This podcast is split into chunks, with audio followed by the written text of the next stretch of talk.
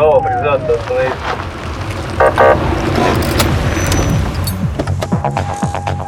Программа «Автошкола». Добрый день! В эфире очередной выпуск программы «Автошкола». С вами автоэксперт Союза автошкол Угрюмов Артем. И тема нашей передачи – принципы выбора скорости движения.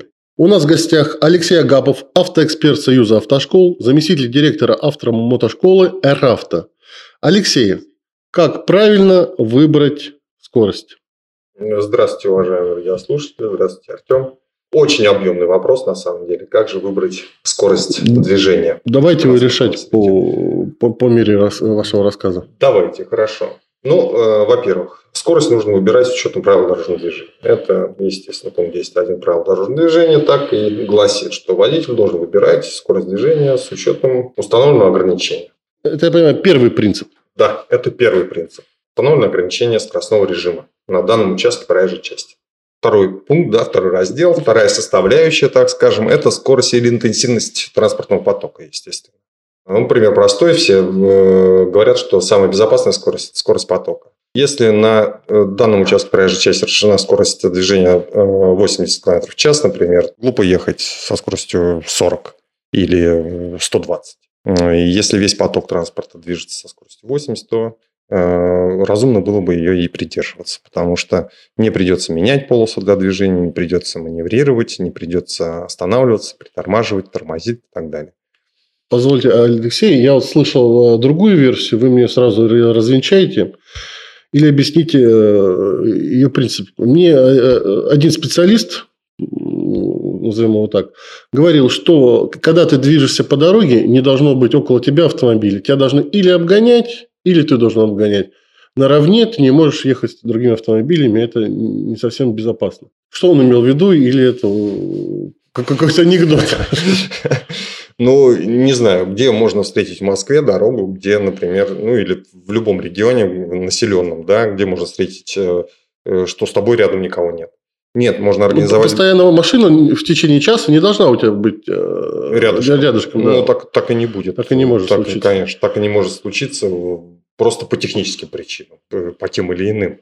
Вот, все равно эта машина час с тобой рядом не будет ехать. Это, она может притормозить, она может э, повернуть, маневрировать, перестроиться.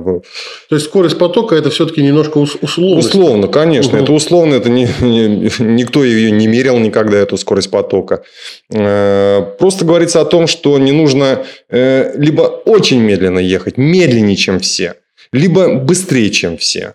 Вот. И в том, и в другом случае вы будете создавать просто помехи для движения транспортным средством. Вот и все. И в том, и в другом случае. Здесь очень э, будет тяжело э, водителям э, сориентироваться, те, которые, допустим, э, едут со скоростью больше, чем э, ну, средняя скорость потока, так скажем. Вот. И представить себя на месте такого водителя, когда ты едешь со скоростью, ну, опаздываешь куда-то, да, все мы превышаем скорость в тех или иных там ситуациях. Ну, бывает такое, что опаздываешь, ты вынужден ехать быстро, э, вынужден перестраиваться без э, там, менять полосы движения э, какие-то. И водитель при движении, он ориентируется все-таки на среднюю скорость потока, он четко понимает, смотрит вперед, Эм, организовывает это безопасное пространство, о чем мы тоже можем поговорить, кстати, потом. Очень интересно. Да, очень интересно. Это тоже как организовать э, для себя наблюдение в процессе движения. Э, и водитель едет, понимает, что вот там он может перестроиться, вот там нет. Э, и в тот момент, когда он решает перестроиться, он начинает перестраиваться и видит, что машина едет намного медленнее общего, среднего да, потока. И вот здесь водителю приходится очень быстро менять решение свое, и не каждый водитель на это способен быстро поменять решение. Э, ну, может быть, даже и решение-то он быстро поменяет, а вот сделать уже, выполнить уже сложно. времени может, да, может не хватить просто. И скорости реакции, и моторных функций может не хватить, и э, даже координация движения той же самой. Да? Просветите, идиомоторная функция это что? Ну, идиомоторная функция это, так скажем, если попроще, время передачи сигнала от мозга на э, конечности. Спасибо, Алексей. С одимоторными функциями нам все понятно. Я понял, это был второй принцип выбора скорости движения.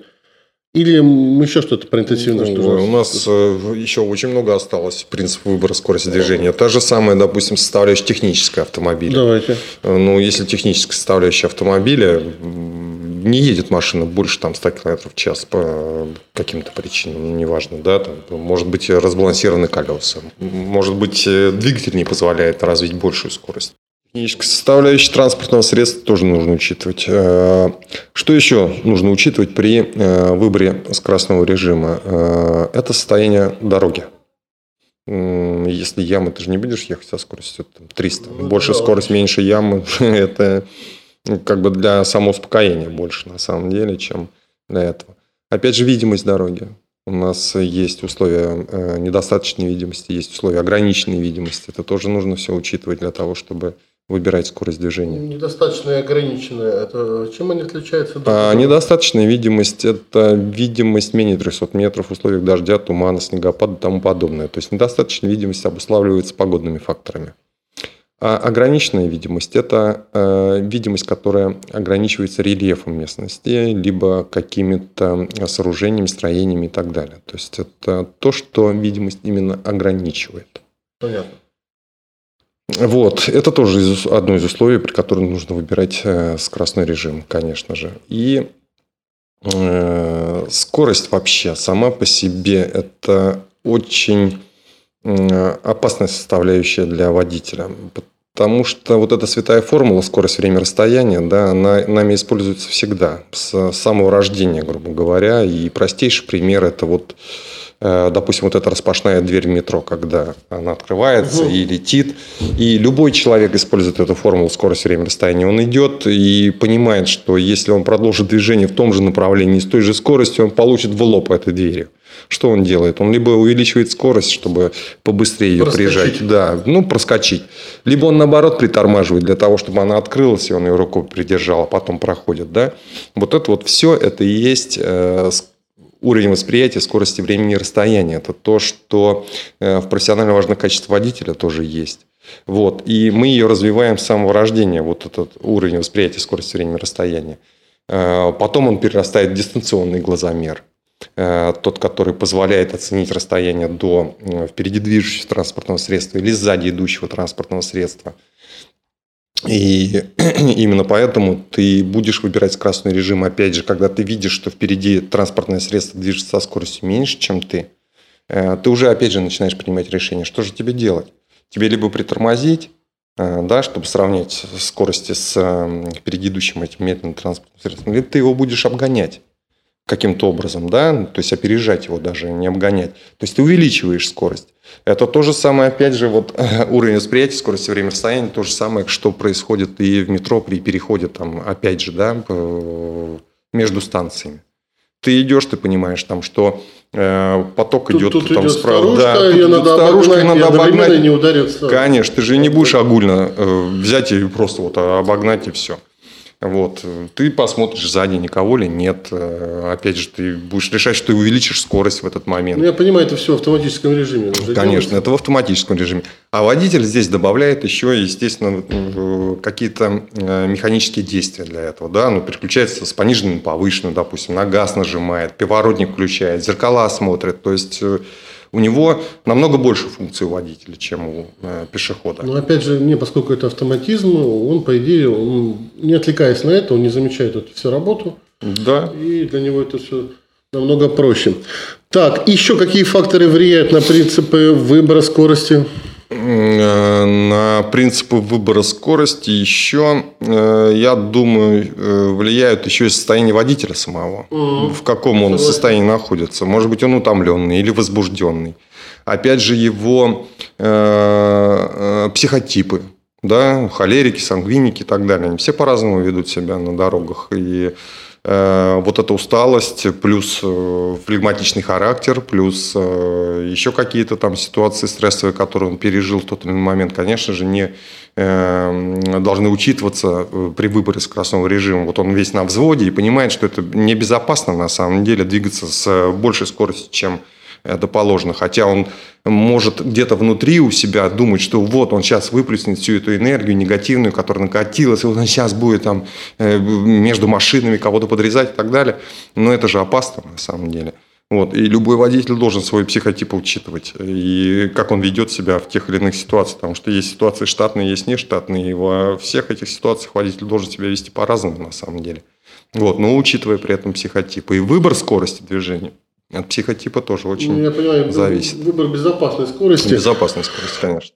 А, Алексей, скажите, а, вот следующий принцип. Э, я слышал, ну, опять же, может быть, не от таких специалистов, что водить нужно с той скоростью, с которой тебе комфортно. То есть, вот тебе удобно на этой скорости э, вести, ну, старайся к, э, к ней приближаться, нежели даже к которой необходимо. Ну, в общем, э, я бы сказал, что имеет место такое мнение есть, быть. Как бы. Своя скорость такой понятие. Своя скорость, да, может быть. Но опять же, это должно быть с учетом э, вот общих положений, ну, да, да, как да, бы, конечно, прочего. потому что если тебе комфортно двигаться со скоростью 40 км в час, Э, никто же не запрещает тебе этого делать, даже по правилам дорожного движения, да? Но ты не должен двигаться со скоростью э, э, без необходимости, а слишком малой скоростью, чтобы создавать помехи для движения другим транспортным средством. Вот, и поэтому, если тебе комфортно со скоростью 40 км в час, есть определенные ряды, да, правый ряд, крайне правый, там, ну, может быть, второй для таких ряд. Вот. Да, для таких, пожалуйста, если тебе комфортно, можешь двигаться. Ты, главное, не создавай помех никому, и все. Ну, да, а, кстати, создание помех очень условный вопрос. Когда мы его создаем, то есть... Э, ну, и не каждый... это, то есть... Э, да, и не каждый может понять, да, что он помеха вообще в принципе, да. Я людей знаю, которые даже подумать в эту сторону не могут. Да, и думают, что они все делают правильно, и ну, вообще они же это... впереди, они же не видят, что вокруг происходит. Ну, мы, наверное, для таких людей тоже делаем передачу, чтобы они понимали, что на самом деле и есть такие психотипы, которые создают помехи, действительно. А есть какие-то золотые правила, а, которые можем отнести вот к теме нашего разговора? Что мы можем посоветовать э, слушателям? Для выбора безопасности. Для выбора безопасности, да. да. Ну, э, первое. Если уж мы да, говорим угу. о среднестатистическом водителе, да, который едет, в принципе, э, по дороге, как он должен выбирать скорость движения? Во-первых, он должен учитывать скорость потока. Хорошо, да, пусть так будет. Скорость потока, во-первых. Вот. Во-вторых, техническое состояние своего транспортного средства. Это шины, это колеса, это тормозные колодки, механизмы какие-то и так далее. Третье, что он должен учитывать, это свое эмоциональное состояние. То есть, э, в каком состоянии находится он. И четвертое, это все-таки видимость в направлении движения своего. И те условия, которые создаются э, на пути его следования. Опять же, недостаточная видимость, ограниченная видимость и так далее. То есть, это видимость, это техническое состояние, это состояние самого водителя и э, скорость потока. А, скажите, Алексей, а, вот как вы считаете, современная скорость, установленная для автотрасс, для движения по городу, она насколько оправдана? Я слышал версию, что а, эти скорости, они были, как сказать, узаконены 8, ну, в 60-е, 70-е годы, когда были совсем другие машины, совсем другие дороги. И сейчас ограничения на трассе 80 – это, по сути, мало. То есть, не идут наши правила в ногу, в ногу с техническим прогрессом и развитием автомобилей и дорог. Ну, в общем-то, вы правы. Я тоже, наверное, соглашусь, э, скорее всего, с этими э, доводами. Почему? Потому что действительно технические э, средства сейчас, используемые в автомобилях, да, позволяют, вернее, прощают ошибки водителей.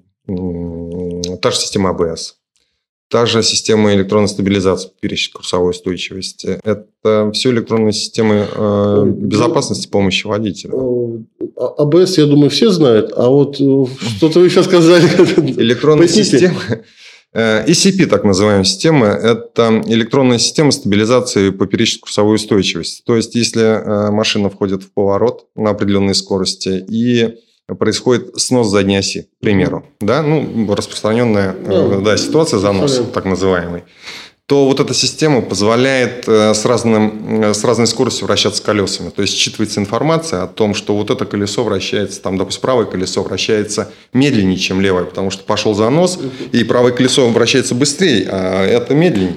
Занос из-за чего происходит? Вот именно из-за того, что разная э, скоростная направленность. И вот эта система, она э, позволяет э, распределять усилия на колеса равномерно. То есть, и тем самым... Нивелирует занос. Да, нивелирует занос. Вот. И продолжите ответ на мой вопрос. АБС, вот а, эта система. АБС, да. Э, э, ну, имеется в виду, что все-таки электронные системы, те, которые сейчас с помощью водителю, да, они все-таки позволяют э, более эффективно и безопасно водить автомобиль. Вот для чего они сделаны. Естественно, когда мы говорим о вот тех же самых 60-х годов, в тех годах еще даже э, гидроусилителя тормозов-то не было, и водители вынуждены были давить таким усилием на педаль тормозную, что э, ноги отваливались у них. Вот. И, конечно же, остановить там полуторку в те времена, нажать на педаль тормоза э, со скоростью 80 км в час, он будет останавливаться там э, год. Ну, ну, ну да, утрированно, да, конечно же. Вот. А сейчас, да, системы помощи вот эти, они позволяют намного быстрее э, остановить э, транспортное средство, которое движется. Ну и, конечно же, э, если мы говорим про 60-е годы, когда приняли там 60 км в час в городе, Э, но на самом-то деле, да, тут о чем идет речь еще и о том, что 60 км в час скорость безопасная для того, чтобы э, принять решение какое-то быстрое. То есть скорость реакции водителя, да, время реагирования на те или иные ситуации, изменения ситуации, да, э, принято считать где-то одна секунда примерно. Вот. И вот это одну секунду должно водителю хватить для того, чтобы... А в секунду на скорость 60 км в час машина проезжает 17 метров. Угу. 17,5 да? ну почти 18 метров. Э, вот 18 метров, представляете, секунда он действует. А если мы разрешим со скоростью 90 ехать, это уже 33 метра в секунду. То есть, э, тем не менее, это не своевременно, да? Мы облегчили да, жизнь нет. водителям, но скорости им не дадим другу. Нет, я, я считаю, что это будет все-таки небезопасно, если разрешить двигаться, допустим, в городе со скоростью 110 км в час. Сказать, а, все, пожалуйста, давайте, летим. 110, а да, все как, поедут. А как быть с автобанами тогда, с трассой? Ну, с автобанами, да, если бы у нас были автобаны. Вот сейчас э, строят. Строят же. Строят, да. Ее, если построить дорогу, вот эту трассу, Москва-Санкт-Петербург, например, да, то там можно вообще все ограничения снять. И зажигай ты на своей зажигалке, купил ты себе там 300. Ford Mustang, да, и хочешь его проверить, что это такое вообще, да. Естественно, где у нас там можно проверить? Да нигде. Даже там, э, сколько у нас автомагистралей в Москве? Угу. Да две всего. Это Симферопольское шоссе, да, и Новорижское. Все. И там установлено ограничение 110 км в час. И и, и то там встречаются люди, которые э, на автомобилях э, Porsche, Гелендваген там какой-то, Брабусы и так далее, АМЖ какие-то, которые носятся там с такими скоростями, что... Э... Ну, откровенно говоря, я часто по Новой Риге езжу. Э, ну, у меня принципы свои есть, я больше 100-110 вообще никогда не развиваю скорость. Исключительно. И знаете, я даже когда 110 еду, я часто там вот Тут, тут тот самая черепаха меня вся обгоняет, поэтому там 110, мне кажется, никто не соблюдает. Нет, никто, да. Ну, опять же, из-за того, что ну, автомагистраль – это хорошая дорога на самом деле, да, которая не имеет пересечений на одном уровне, там нет перекрестков, светофоров, пешеходных переходов, э, ничего там нет, да, и трасса вроде пустая, свободная, и, конечно же, человеку, обладающему вот э, автомобилем мощным, да, э, с хорошей тягой, с, с большими красивыми колесами. Ему, конечно, хочется попробовать, что же такое на самом деле. Скорость такая движения. Вот. И он, конечно, пытается, пытается. И если построят вот эту, вот, опять же, Ленинградку, будут очень много пытаться. И здесь нужно будет, опять же, выбирать скорость движения, да, исходя вот из таких э, положений, что будут носиться, да, и ты должен э, себя вести э, таким образом, чтобы не создавать таких уж э, сильных помех. Если мы с вами говорим, там, допустим, о движении магистрали, да, люди, некоторые, вот у них четко есть вот э, свое внутреннее ощущение безопасной скорости. да, там 110 км в час, вы говорите, Артем, 110. Вы себе едете 110 км в час, но 110 км в час ехать в крайне левом ряду, или это все-таки сделать в середине, чтобы дать возможность опередить как справа, так и слева себя же э, есть, опять же, выбор э, э, скорости движения, и исходя из расположения транспортных средств на проезжей части, мы опять же это можем туда же внести. Да? У нас есть и строгое поведение по расположению транспортных средств на проезжей части. Запрещено вне населенного пункта занимать крайне левые ряды при свободных правах. То есть вне населенного пункта как можно правее нужно держаться, в принципе, в, люб... в любой ситуации все равно э, не будете создавать помех для движения. Те, кто побыстрее, они... Ну, а на автомагистрали есть ограничения минимальные, вот, о котором мы говорили? Да, есть ограничение минимальной скорости 40 км в час. 40, Ограничу, да? да, 40 км в час, да, это минимум. Э, вот. Но, опять же, по техническому состоянию транспортного средства, вот, мы едем по автомагистрали, ну, к примеру, заклинил у нас вторую передачу, ну, такую гипотетическую возьмем, и нам же надо доехать каким-то образом до места ремонта. Да? И у нас, э, конечно же, машина не будет превышать 40 км в час движения. Но в этом случае мы занимаем крайне правое положение, например, часть включаем аварийную световую сигнализацию – и потихонечку предупреждая о том, что вы являетесь аварийным транспортным средством, потихонечку в крайне правом ряду двигаться до места ремонта. Ну, если уж так случилось, ну, даже все деваться. понятно. Алексей, ну уж если мы такую тему затронули, как э, скорость и магистрали, что у нас за рубежом творится? Ой, за рубежом у нас все замечательно, особенно в Германии очень все прекрасно просто. Расскажите про германский да, опыт, ну, чуть-чуть двух словами. Ну, германский опыт, э, вот как раз те магистрали, которые строятся у нас, да, вот это Санкт-Петербург дорога платная, там какая-то, там участки, кстати, Каширского шоссе сейчас открыты платные, э, вот. Э, но в Германии у нас я как ну как я считаю, да, у нас все-таки ведут какое-то определенное ограничение. А вот в Германии на автобанах ограничения максимальной скорости нет. Нет. То есть нету. Ты себе сел. И какой рекорд скорости? Э, ну, это уж... Ну, вообще, самая быстрая машина – это 389 км в час Bugatti Veyron. Ну, почти 400. И они там вот 400 в час летают? Да, ну, если обладаешь такой машиной, то можешь и летать. Да. Звучит даже страшно. 400. Это Москва-Питер, ну, с полтора часа, да? Да, так, ну, полтора-два часа. Быстрее, чем на самолете, так скажем. С учетом доезда до аэропорта, перелета. Самолет 40 минут. Ну, ну вот. да, еще надо сесть с него, там, зарегистрироваться. Сесть, зарегистрироваться, выйти, выйти, получить багаж, конечно, пройти да. контроль, опять же. То есть, все это и приехать в город еще с Пулково. в город, конечно, с Пулково. Алексей, э, спасибо большое. Э, я понимаю, мы раскрыли все принципы выбора скорости движения. А, вы нам, кроме прочего, много чего интересного рассказали и по этой теме, и по а, смежным темам. А, я вас благодарю. Мы с вами пообщаемся в следующей передаче. Спасибо вам. Спасибо. До свидания. Спасибо. Спасибо за внимание. На этом мы заканчиваем очередной выпуск программы «Автошкола». До новой встречи. Будем рады вашим комментариям.